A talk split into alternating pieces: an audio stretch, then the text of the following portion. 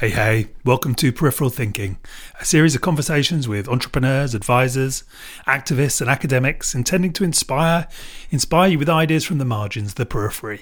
Because that's where the ideas which will shape tomorrow are hiding today, on those margins, the periphery. This week I spoke to Graham Boyd. Graham is an entrepreneur, a startup founder, and innovation manager. His extensive experience leading businesses and is driven to make a difference through innovation that enables business and people to do more with less friction. How good does that sound? Uh, in this episode, we talk about his book, Rebuild The Economy, Leadership and You, which is described as a toolkit for builders of a better world, people like you. I hope you enjoy. Graham, welcome to Peripheral Thinking. Only a pleasure, Ben. Thank you for inviting me. Most welcome, most welcome. Now, I can, as I mentioned in uh, as we were sort of talking a little bit before recording, I, I, actually came across you. You were on another of our guests, Mark Anielski's podcast, uh, and you were talking about all sorts of very kind of inspiring ideas around kind of regenerative businesses and how how we kind of function well in these sort of crazy, complex times that we live in. But I think you you were talking about your new book on uh, Mark's podcast, uh, and I was kind of I don't know actually, is it how new is it? So it's been out on the shelves, the virtual shelves of online bookstores for almost 18 months now. So it's it's newish, but not brand new. Uh, it's called Rebuild the Economy, Leadership and You. And it's written as a toolkit for anybody who's trying to build a better world, especially for people who are trying to use business as a force for good, in particular to build regenerative or net positive businesses. So anybody who's reading Paul Polman's book, Net Positive, would be well served by reading this book immediately afterwards as a toolkit on how to actually put into practice in an anti fragile way many of the things that Paul, for example, talks about in his book. And so, just going back to uh, sort of basics, when when you talk about sort of regenerative businesses or kind of net positive, what do we sort of mean by that? I look at regenerative very broadly. For me, something is regenerative when it increases every single capital that it touches, and that that spans you know, all of the the six classes of capitals, say in the Integrated Reporting Initiative, I'm not just talking about natural capital, I'm also talking about the human capitals, as well as things like manufactured capital and financial capital. And so you sort of talk in the book, you as, as your your kind of your subheader sort of uh, points out. There's sort of the three aspects of this. There's the you or me or the individual.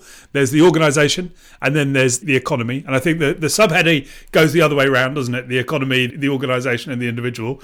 But does the book follow that thread, or does it start with me out?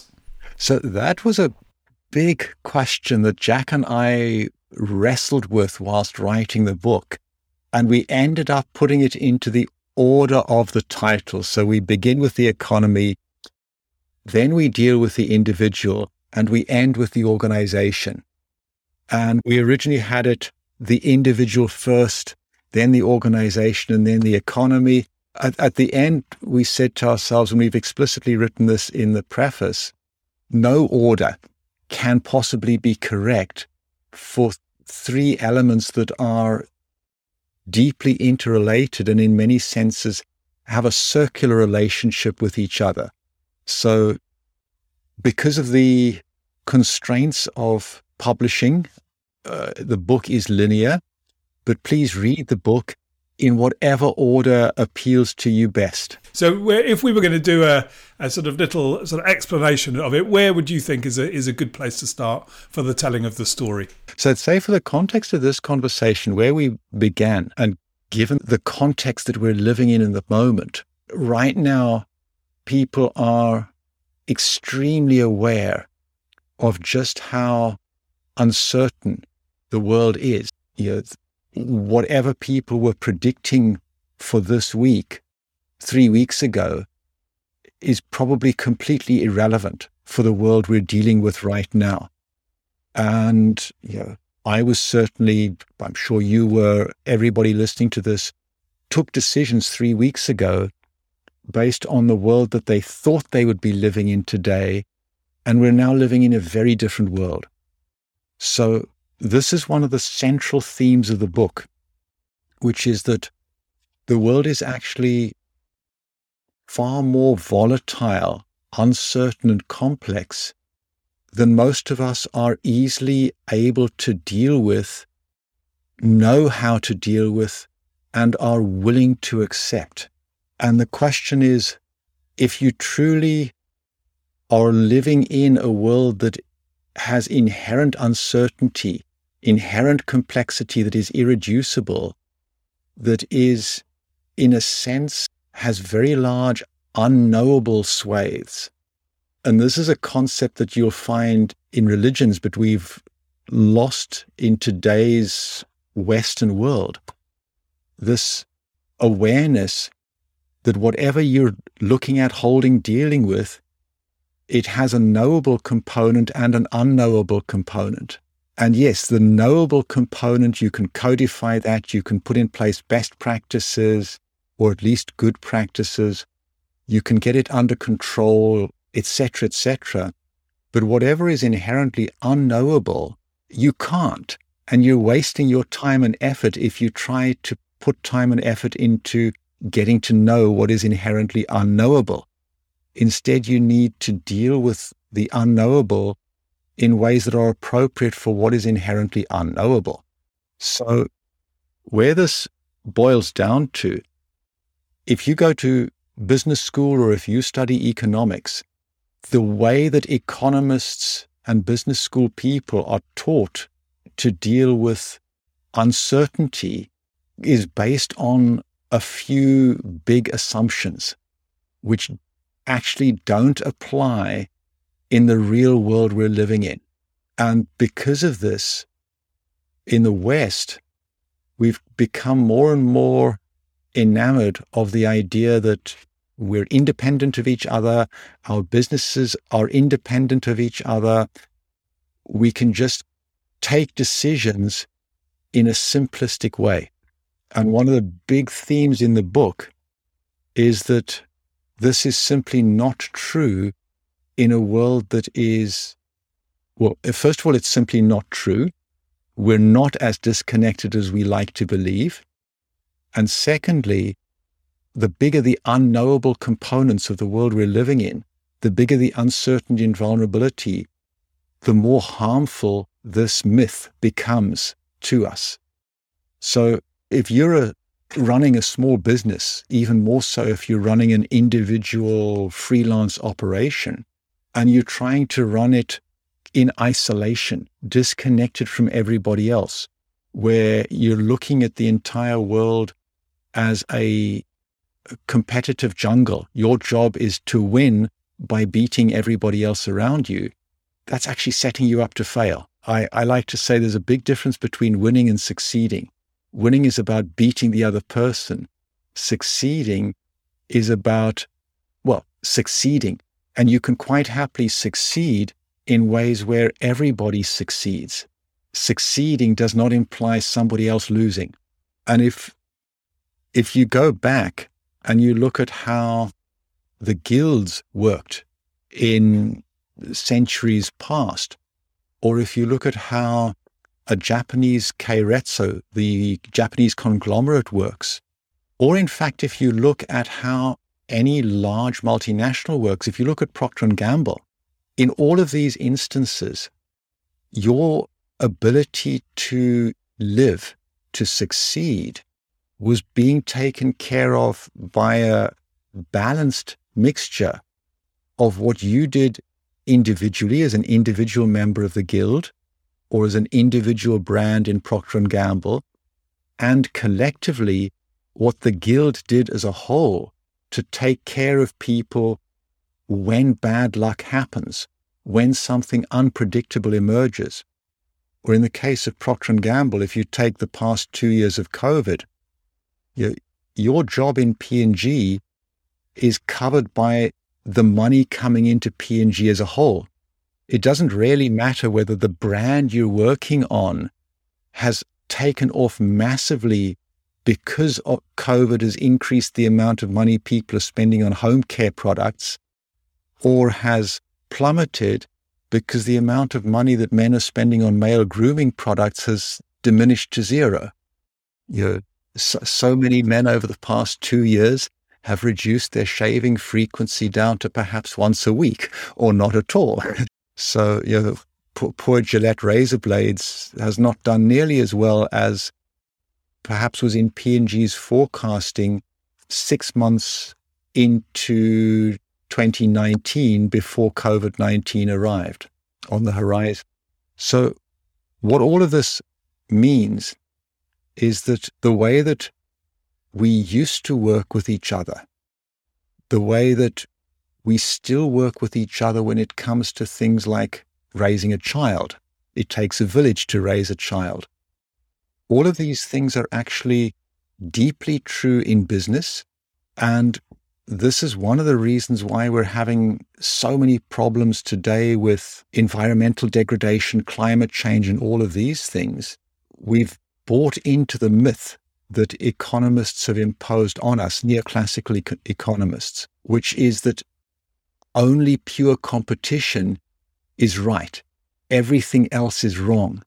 And that's a myth that has emerged because economists basically don't understand statistics.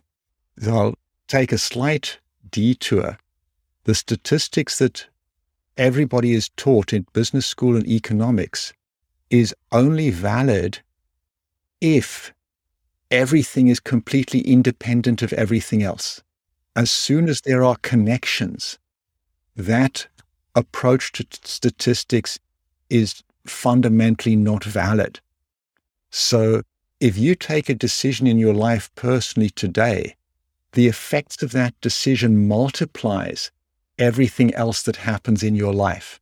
And it multiplies because your life is one connected flow of life from birth to death, from multiple lives before birth to multiple lives after death, depending on your belief system. The whole paradigm of karma, for example, is simply saying that your lives are connected with each other.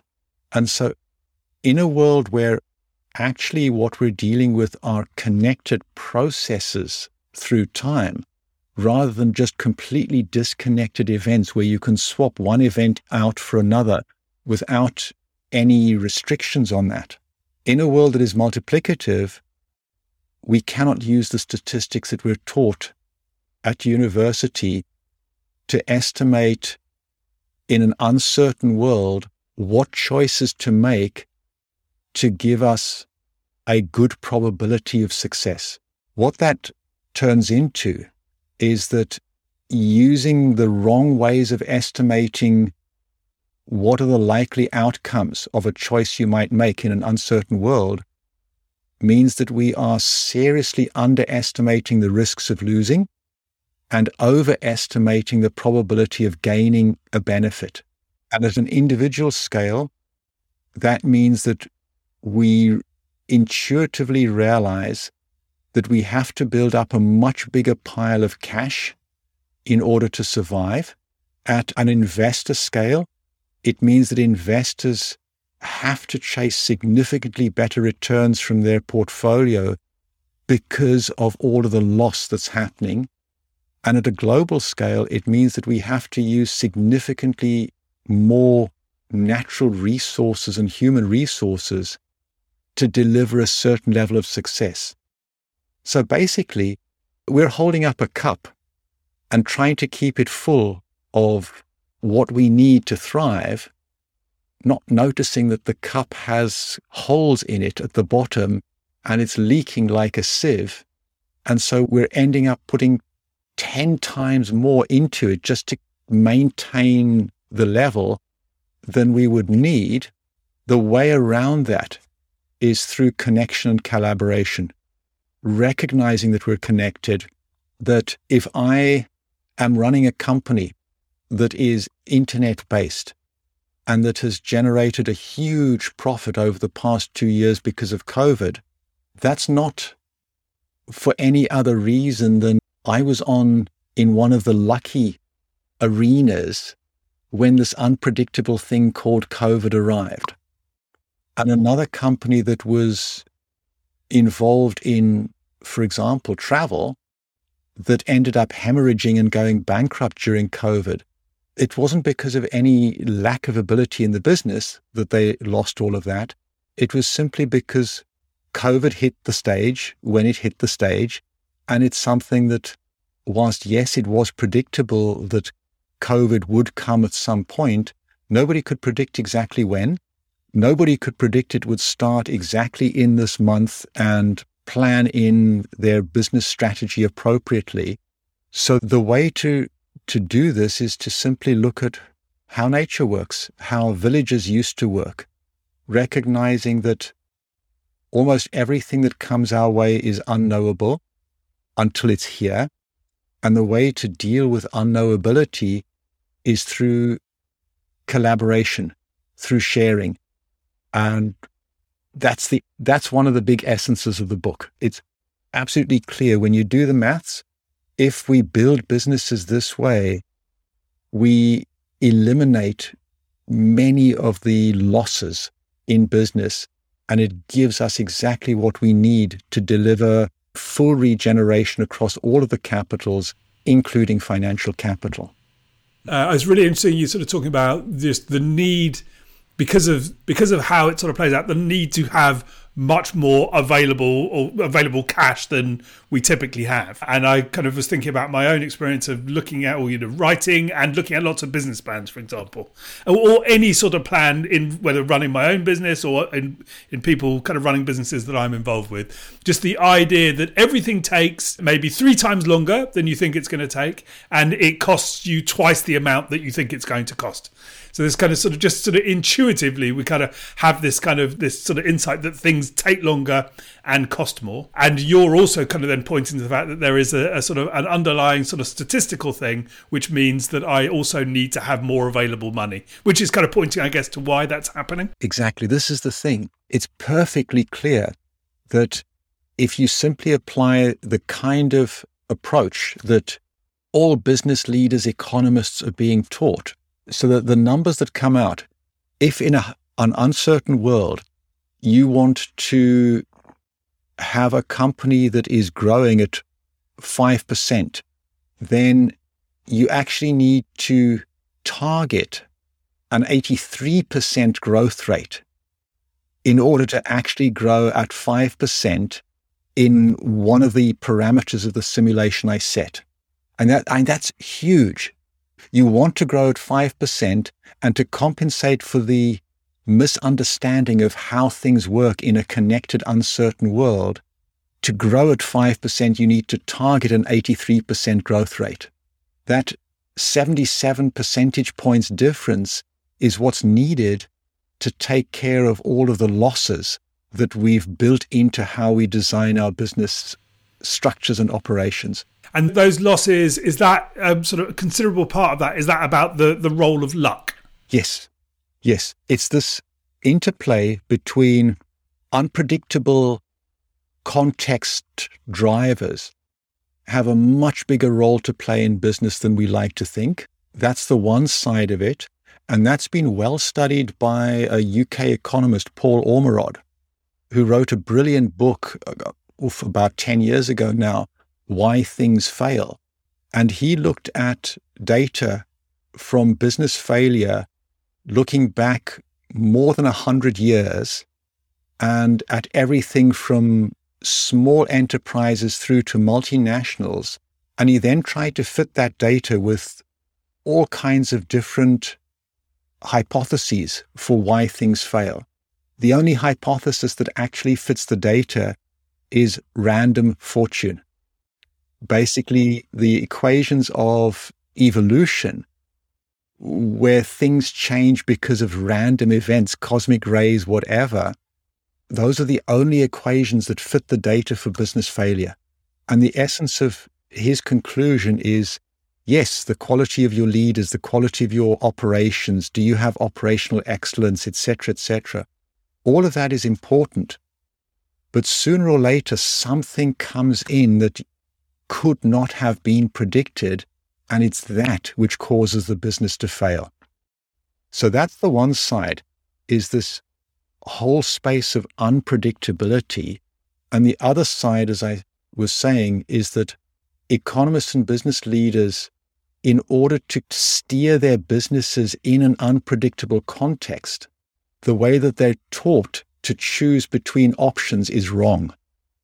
Because that way of choosing between options, of calculating likely outcomes, only works if the world is disconnected whereas the world we're living in is actually deeply connected. Yeah, I mean, it's kind of it's interesting because obviously this sort of goes against kind of on the one hand, like you say, what's sort of taught at business school, but it, and also if I think about then just on a sort of day to day basis for people running smaller businesses where we may not think we're making decisions based on a sort of statistical kind of return. A lot of it is kind of intuitive. A lot of it is reacting in the moment. You know, yes, there might be some sort of um, support mechanisms or matrices we might use to help consider whether an opportunity is worth pursuing or not. Some of those things might be financial, some of them not kind of financial. But essentially, it kind of, you know, a lot of it is sort of intuitive. But this kind of idea that actually so much about how we talk about business, whether in small or large, large is this illusion of control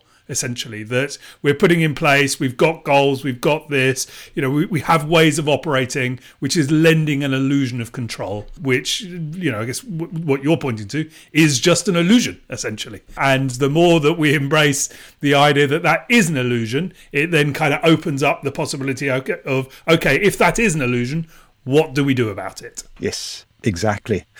And that's the thing this is what humanity has known from the beginning of time.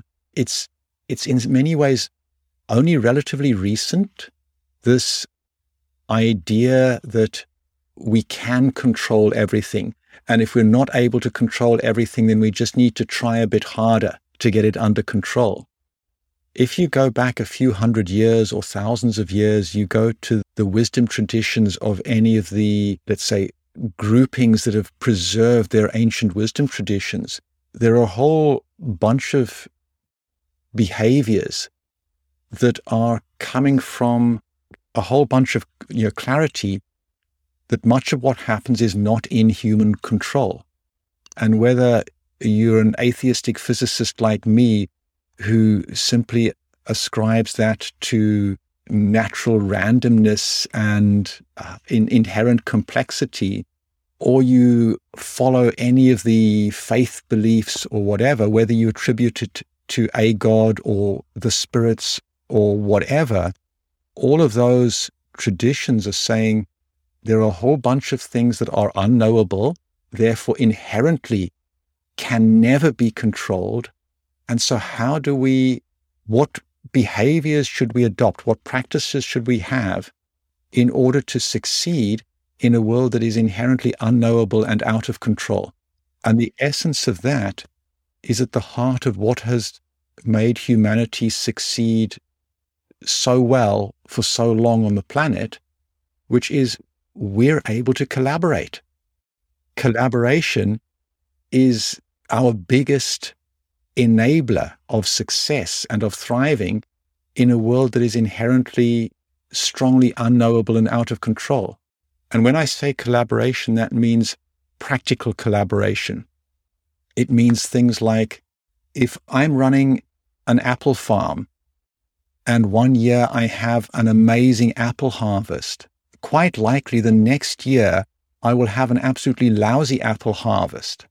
But the year that I do have a brilliant apple harvest, I share a certain amount of my windfall with everybody else in the village.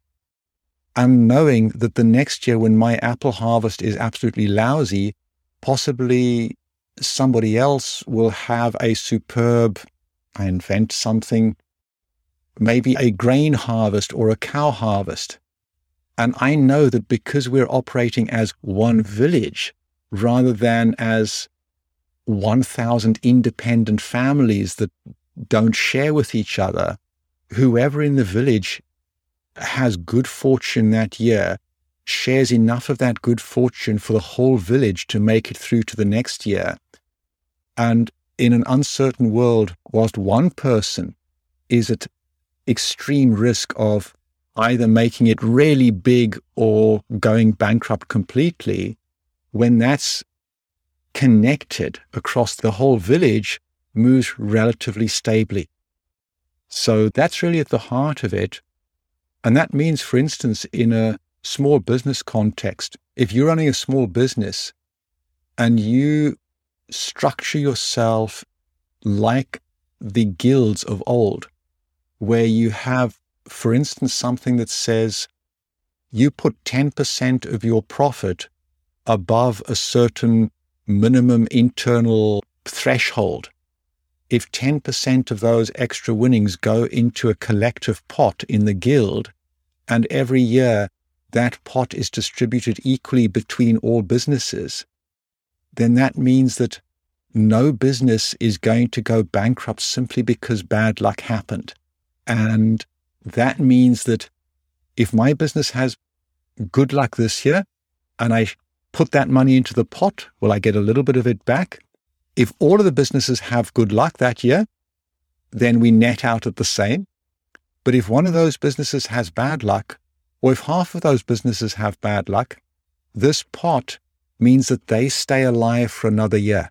And the next year, they might have good luck and I have bad luck. And then their money helps me stay alive for another year. And it's this reciprocal swings of ups and downs of good and bad luck by systemically connecting the swings so they balance out, then the consequences of the upswings and downswings don't cross that threshold of bankruptcy where you're kicked out of the game. So much of our thinking assumes that life operates the way a football match does.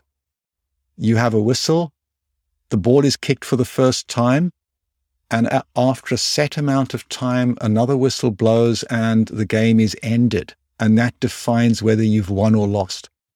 Life, business, these are not finite games with a set beginning and end.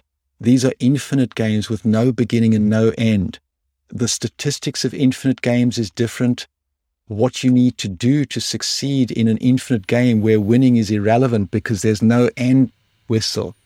What you need to do to succeed there is fundamentally different within your village, metaphorical or otherwise, given I guess we're talking about metaphorical villages really, is it important to have a diverse range of businesses or should you be, you know, is it okay to be, because, you know, one of the references you gave earlier, good friend of mine runs a travel business, like you say. So over the last two years, kind of horrific sort of time, they're just sort of coming out now, managed to kind of hold on. But, you know, a guild of travel businesses, is that uh, is that the kind of right way to go, or should there be sort of diversity in there? Well, again, nature is our best source of inspiration here. If you talk to anybody in the permaculture world, they'll say to you that an entire farm of only one variety of wheat is highly fragile. Yes, if you have an entire farm of wheat and you have a little bit of a drainage problem in one corner of the farm and it gets flooded and all of the wheat there dies out, you're protected against that kind of issue, but you're far better off if you have something that is as diverse as the diversity in any old growth rainforest. That's your best protection. Or if you have something like a Procter & Gamble or a Unilever, where you have such completely diverse business units all within one organization, it, it really doesn't matter for any individual employee's survival whether a business unit lives or dies. If a certain business unit goes out of fashion because, for example, all men stop shaving, so Gillette goes bankrupt because nobody needs razor blades anymore, there's going to be another brand that takes off precisely because of that. Maybe facial shampoo specially designed for beards. So the, the, the short answer is the more diversity, the better. And again, this is one of the things where investors haven't quite got what an ecosystem really means.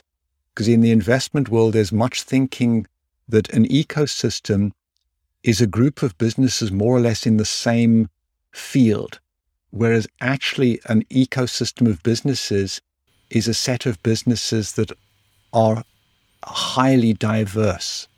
Is size of organizations important within that? Do we all need to be of a similar size?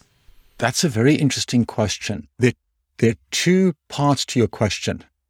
The first part is when you're starting up the ecosystem, and the second part is when it's a mature ecosystem. When you're starting up the ecosystem, it's going to be far easier if all of the businesses are approximately the same size. Because what you need to build is you need to build connections between businesses. And that means two things.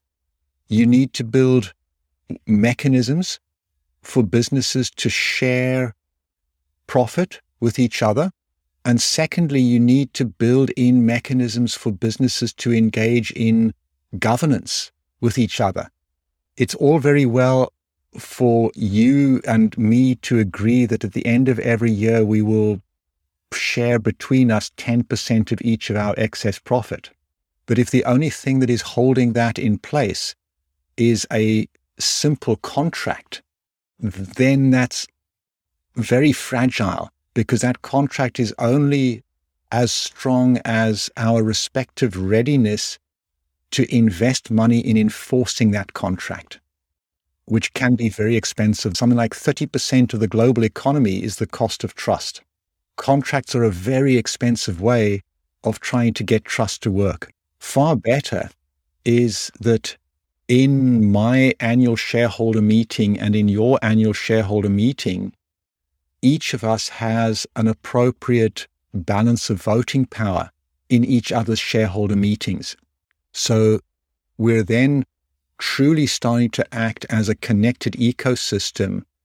We can engage in governance for the good of the ecosystem of companies as a whole over the long haul, even it means for one company, it's less extractive. So that's the first thing. And that means that it's to get both of those mechanisms in place. And I describe how to do that in my book. To get both of those mechanisms into place, it's best if we're approximately the same size. Of course, long term, once it's a mature ecosystem, you will have businesses of all sizes. Just as in nature, you have everything from tiny fruit flies that live for a day all the way through to sequoia trees that live for thousands of years and elephants and whales that are equally huge and long lived. So, is the work that you do, other than kind of writing a book or in addition to writing a book, is it about putting these systems together? Absolutely. So, the, the heart of the work we're doing now is we're running what we're calling our startup factory which provides startup creation, acceleration, and consulting services to startups and businesses in transition to implement everything we're saying. And we're working hard on building an investment vehicle which is structured according to the same principles. So it's not an investment fund. It's more like a holding company. We're working hard on building that so that the vehicle invest into the members of the ecosystem and the limited partners or the investors into the vehicle are only investing into the ecosystem as a whole, which means that they have simplicity, they have high liquidity, they can exit when they want, all of these things because they're investing into a large, stable ecosystem and inside the ecosystem, the individual businesses are going up and down and very exposed to the unpredictability. So our bet is that approach shuts away most of the causes of loss. And that means that we have far more available, which means that we can make the impossible normal. We can have something that is highly regenerative in all of the capitals, high positive impact, net positive, and financially profitable for everybody concerned, including the investors. Are you looking for sort of startups to join this community or young businesses? Is there a kind of profile of where businesses might be on their journey, which is the kind of which is is kind of right for your networks? Yes, we're absolutely looking for startups that have not even begun starting all the way through to startups that are well on their journey and are keen to reincorporate. And, and even more so, what we're looking for are people who are, say, in a career at the moment. They may be in hmm. their 20s, 30s, 40s, 50s, or even 60s, and who are saying, now's the time. We have to do something. I want to make my work count. I want to make my money matter. We have to build regenerative businesses and who are not necessarily of a founder mentality. They don't have a big idea that they are passionately committed to founding and they're willing to sacrifice everything just to make this idea happen.